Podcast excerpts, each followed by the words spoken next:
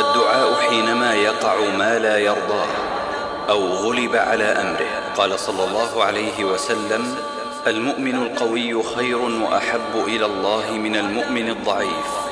وفي كل خير احرص على ما ينفعك واستعن بالله ولا تعجز.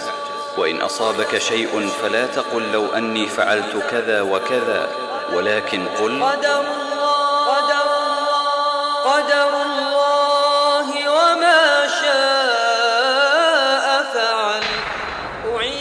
بِكَلِمَاتٍ